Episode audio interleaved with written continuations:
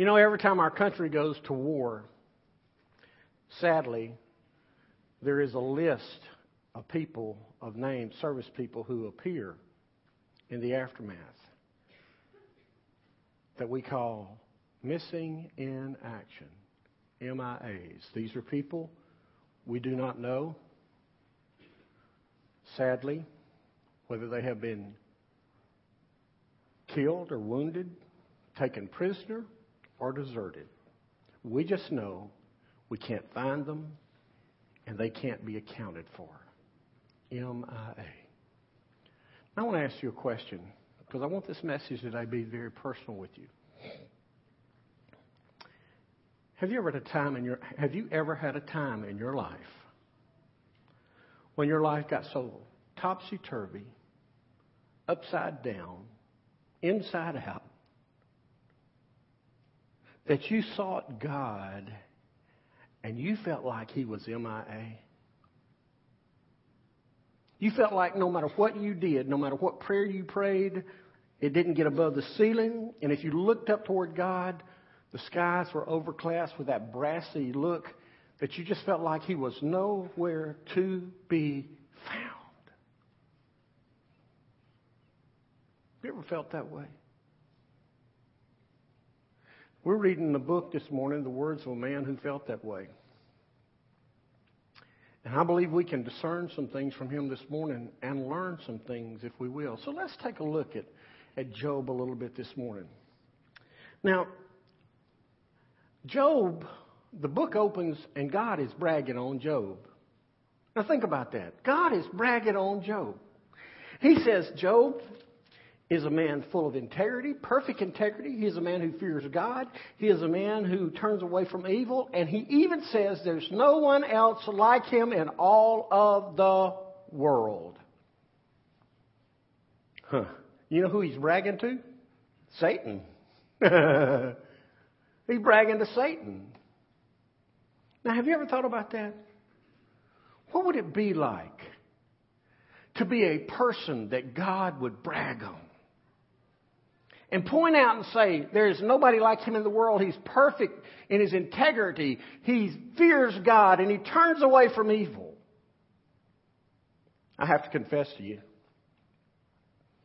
I've often wondered as I've read that first chapter of Job what it would be like. Lord, I'd love to be that man. Now, honestly, you know me. Instead of being compared to Job, I could probably be compared to Paul. I could probably rival him for the chief of sinners.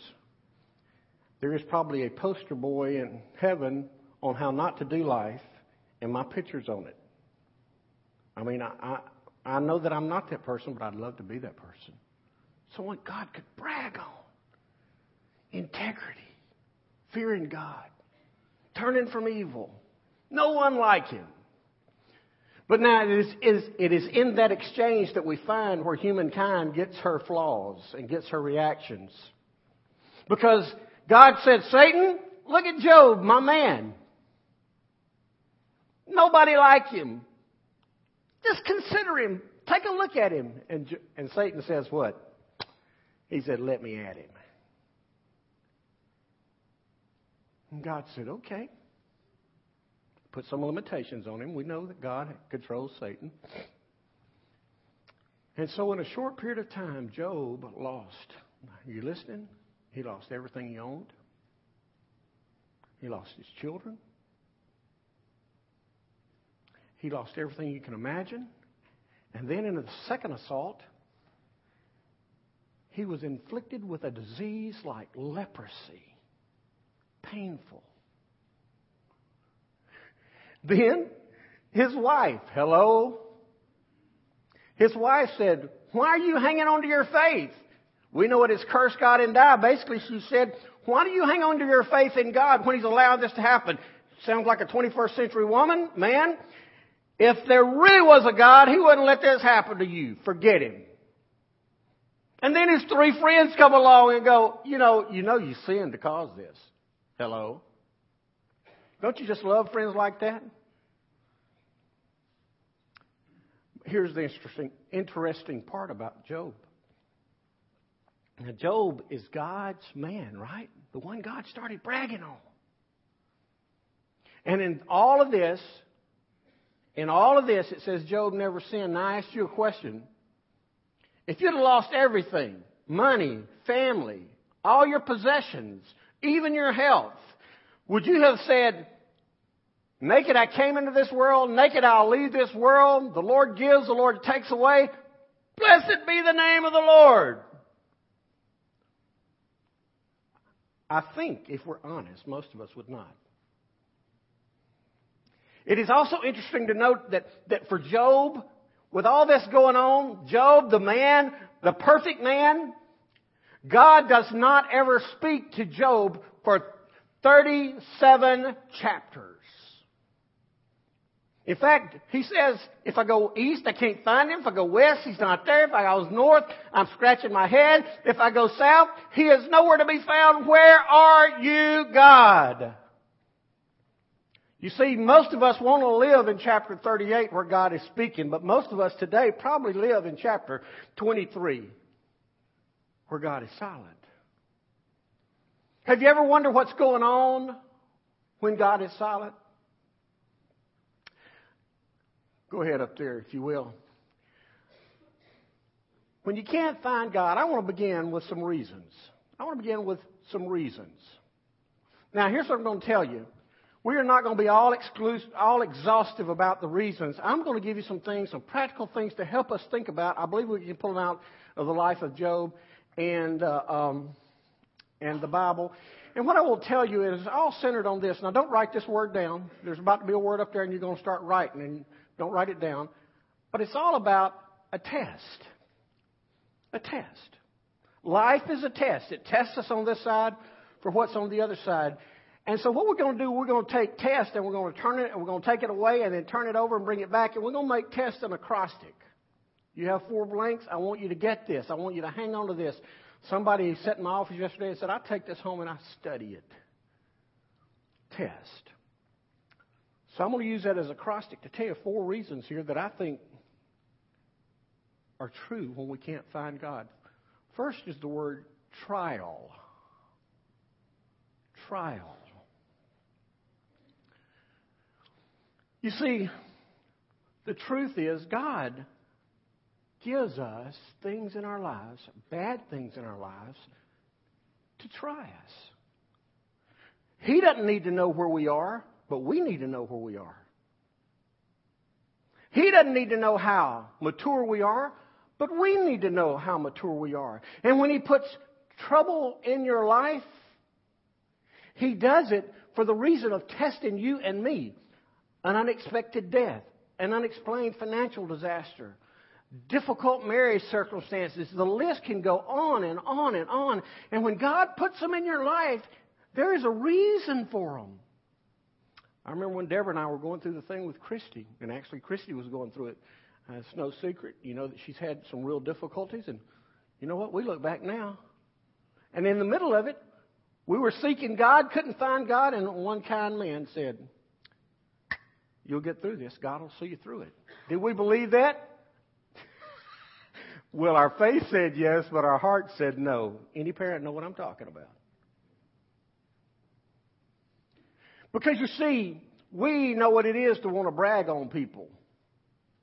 God bragged on Job. We brag on our kids. We brag on our grandkids. Now, what do our kids and grandkids have to do to be bragged on? Be born.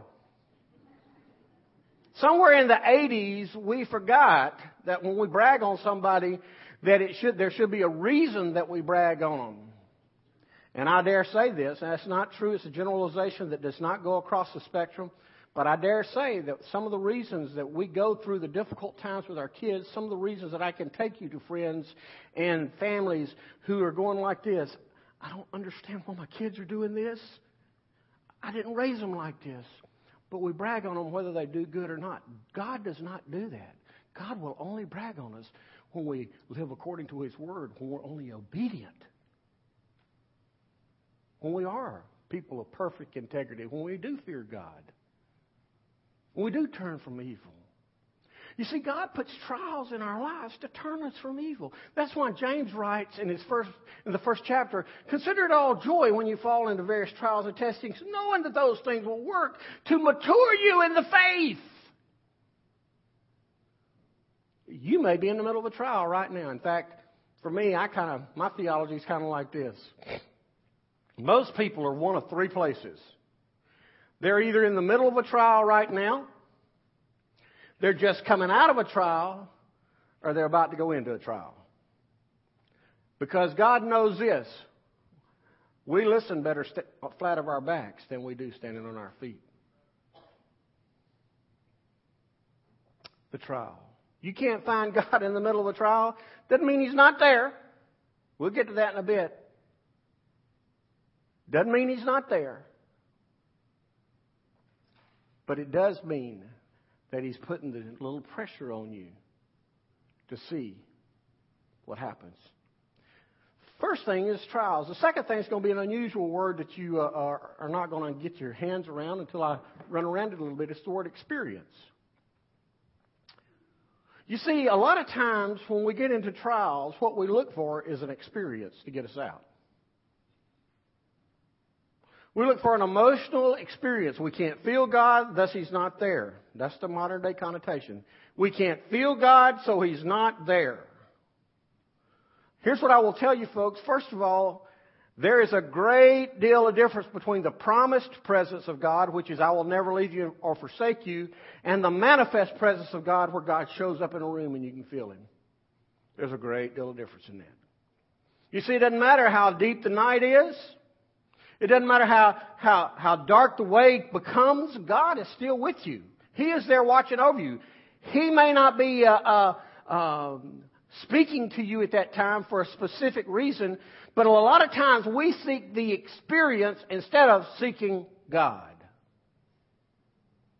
God, just give me an experience. So we run from place to place and our emotions always lead us. Now, please listen. There should always be an emotion attached to our relationship to God.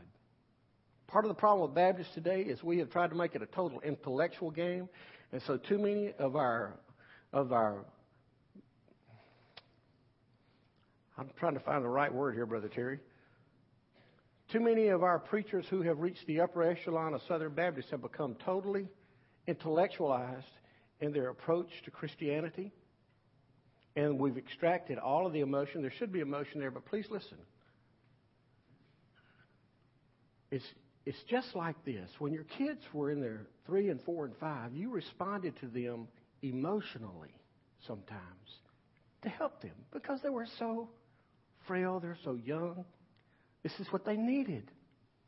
But you respond to your 24 year old differently than you respond to your four year old. Because that 24 year old should be mature.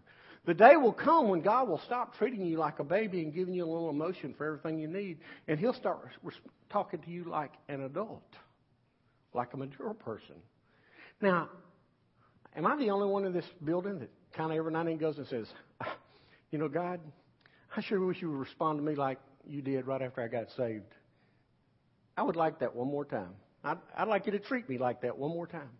And yet, God's purpose is to mature us in our faith. To bring us to the place where we can function, where we can eat the meat of the Word. I have a friend who's pastor of First Southern Del City, a church in Oklahoma.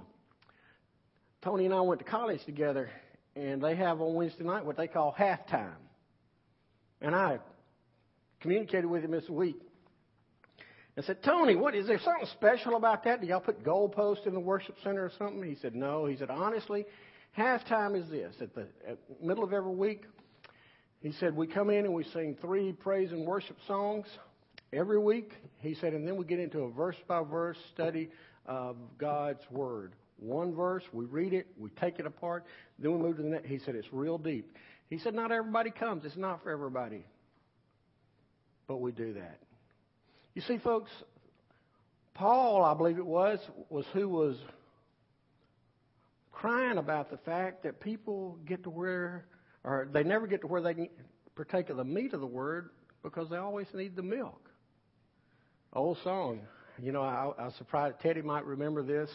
Bob or some of you guys has been in the music ministry for a while, but there's a tape track that the church owns that we we did in college called Fat Baby. Just a fat, fat, fat, fat, fat, fat, fat little baby.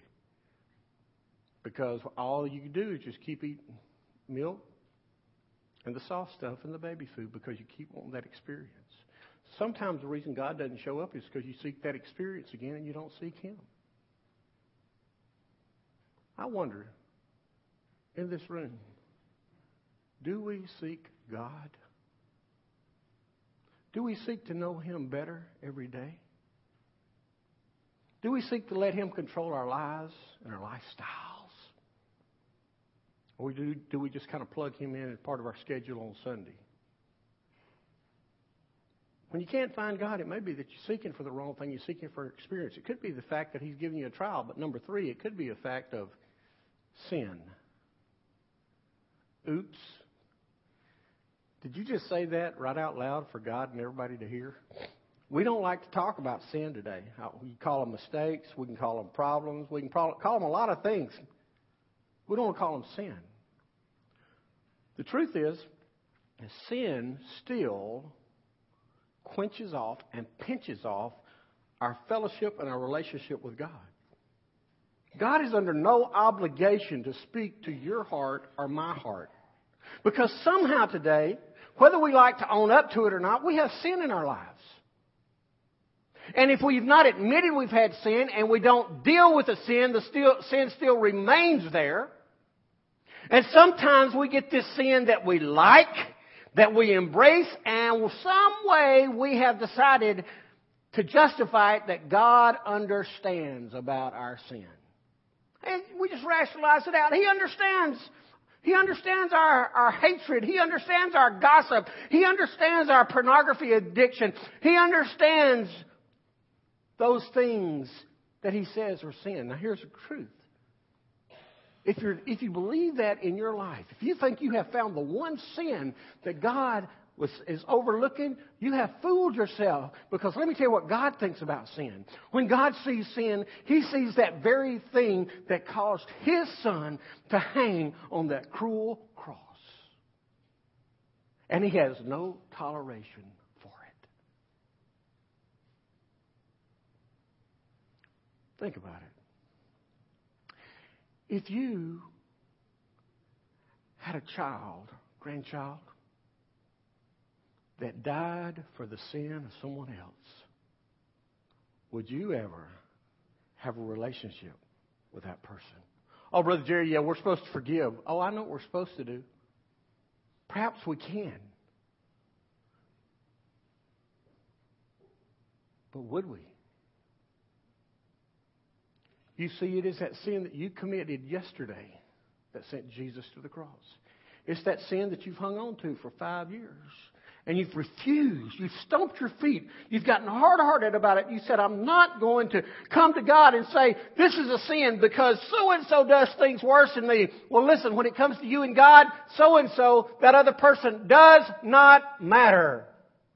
Sometimes the reason that God does not show up in the middle of our difficulties is because our difficulties are created by the sin in our life. The last T is just a simple truth, and I'm just going to mention this a truth. And here's the truth it is true.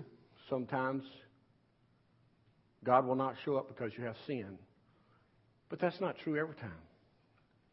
The truth is, those three friends of Job's that came in and became their accuser, his accuser, they spent a whole book raking him over the coals about whatever he did bad and refused to get right to, before God about it.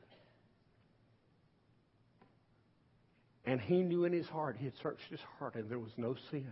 And the truth is, sometimes God is just refining you like gold. Did you read that? As gold. As gold. The reasons. You think of these reasons, they probably all kind of strike a chord in our hearts. So I want to move to the response. The response. When we can't find God in our lives, what should our response be?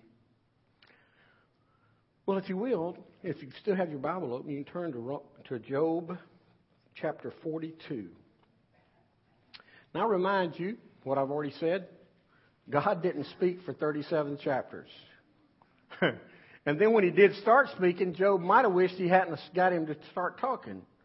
Because God said, Could you do these things? Who is it that does these things? What are you talking about? And when he's finished, Job has an opportunity to respond.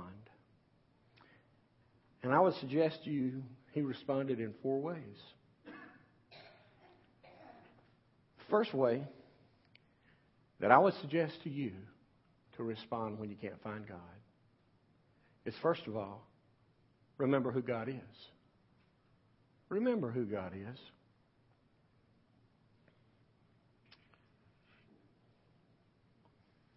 Is there anything you can't do? That's what he says. Is there anything you can't do? That's what Job says talking to God. Do you remember who God is today, or have you heard him dethroned so much with this familiar talk that he's the man upstairs, that he's the good buddy? Have you lost who God is? I don't. I, what, in the beginning, God. That's what we need to get in our minds. In the beginning, God. Before anything else was created, God. He's been here since the beginning. He's, in, he's been here since the beginning. He'll be here to the end. In the beginning, God created the heavens and the earth. In the beginning, God created light. Now, I don't know, when He spoke the words, I don't know who heard it. I don't know who responded to it. I don't know how it happened. I just know He spoke it and it happened. In fact, if you want to know from me, this is the Big Bang Theory. I believe in the Big Bang Theory. God said, let there be, and bang, it was done. Remember who God is. And that He holds the power of life and death. He is the one that brought the fire down on Sodom and Gomorrah. He is the one that parted the Red Sea. He is the one that saved the three Hebrews in the fiery furnace. He is the one that saved Daniel from the lion's den. He is the one that gave David victory over Goliath, that he is the one that can give you victory over whatever's going on in your life. Remember who God is. There's not anything you can't do. The second thing is, I would suggest to you that you need to recall what God has done and is doing. Recall what God has done and is doing. Let's talk about some things that He has done. God demonstrated his love in this way. While we were sinners, Christ died for us. What he has done, seeing us in our sin, he sent Jesus to die for us, that we could have a relationship with him. And Jesus tells us, I am the way, the truth, and the life, and no one comes to the Father except through. What has God done? He has made a way for every person here to enter heaven one day. Will we all go? Quite likely not. Why? Because we tend to want to make our own way. We tend to want to. Uh, I read it on Twitter this week. So Ed Stetzer said one of the problems with churches today is that members have made it okay to join and sit and do nothing. And that's not the Christian life at all. Because when you get connected to the Father through the Son, there'll be an urgency and a passion about the kingdom work. Remember who God is. Remember what God has done. And remember, watch this, what God is doing. Now, when you get in the middle of your trial, it's tough to remember what God is doing. But let me just take it one step further. I am amazed today, amazed at the number of people who claim to know God, Teddy, through Jesus, and they cannot identify one thing God is doing in their life. Is that amazing? You go, Brother Jerry, I don't believe that. Well, that's okay. Why don't we start right back there and let's begin. Everybody just stand one at a time. Give us 30 seconds, something God's doing in your life. Now, if I were to do that, we'd have a bunch of red faces and mad people because I don't talk in front of crowds. Well, you talk everywhere else. Why can't you talk in front of crowds and tell somebody what Jesus is doing for you? I don't think it's a matter we can't talk. I think it's a matter we can't identify. And I think it is one of the things that's killing the kingdom work in the United States of America. What is God doing in your life? If all you are doing is coming to church and just going your separate way and you're compartmentalizing your life to where the only time you really have an experience any kind of spiritual experience with the Lord is on Sunday morning, or if you're really committed Sunday night, or if you're a fanatic Wednesday night, if that's the only time that you're having anything to go on in your life spiritual, chances are you've never met the King of Kings. While I'm on that, let me get on a bandwagon. I don't get on many bandwagons. We have dinner on Wednesday nights. You know why we have dinner on Wednesday nights? I want everybody to know. You know why we have dinner on Wednesday nights? So people can come from work, eat dinner here, and come into worship. Come into our time. And you know what it's become in? It's become a hangout, an eat out, and a go out.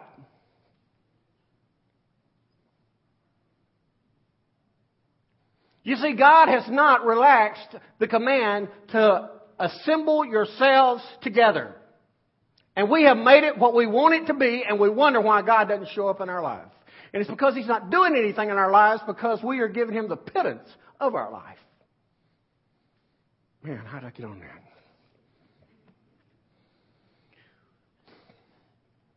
Remember who God is. Recall what God has done and is doing. Is He doing anything in your life? Sometimes we have to put ourselves in a position for Him to do something in our life.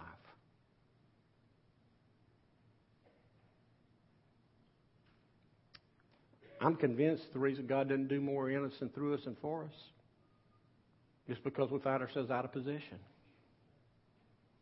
We're supposed to be assembled together. We got better things to do. That's sad. And when you do that, do not be surprised if when you get in a struggle that God says, okay, you've run the rest of your life by yourself, you take care of this part.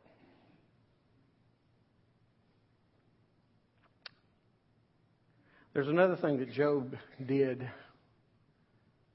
in this response. He reached out to God in honesty, and I encourage you to reach out to God in honesty. He says verse 3, who, who is this who conceals my counsel with ignorance? Surely I spoke about the things I did not understand, things too wonderful for me to know. Isn't it interesting that people who really uh, do their best to walk with God are people who are, are ready to understand when they don't understand? They're ready to admit when they need to admit. I want to say this to you. If you're going through a struggle and you're still trying to play nice with God, you can tell him just how you feel. Hello? He's a big boy. He can handle it. In fact, let me say this to you. You may well open the door of communication by your honesty instead of by your Pharisaism trying to keep it from God because He already knows anyway. The best thing you do is say, God, I don't understand why you're doing this. I am mad as a hornet. And it's your fault.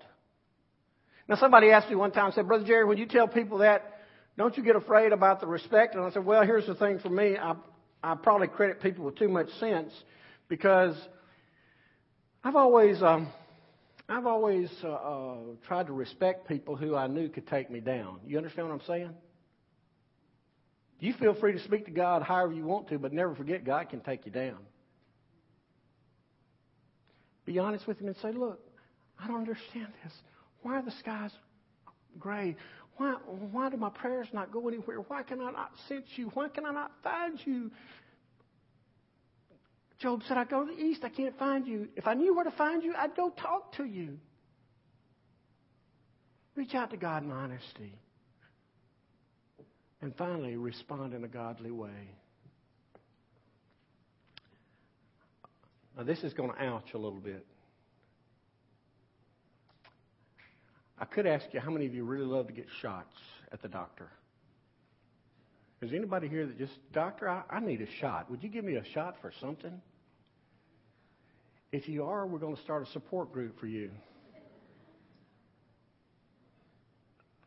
Verse 6, he says, Therefore, I apologize. I take back my words, but that's not the hard part. And repent. You want the godly way to respond? When you're in the middle of a struggle and you can't figure out what's going on, repent. What does repent mean? It means to change a direction. It means to change a mind. It means to forsake something. In fact, in order to repent, in order to repent, it's not a matter of just turning away from something. Are you listening? It's not just a matter of turning away from something. It's a matter of turning to someone. When you can't find God, repent. Let's pray together.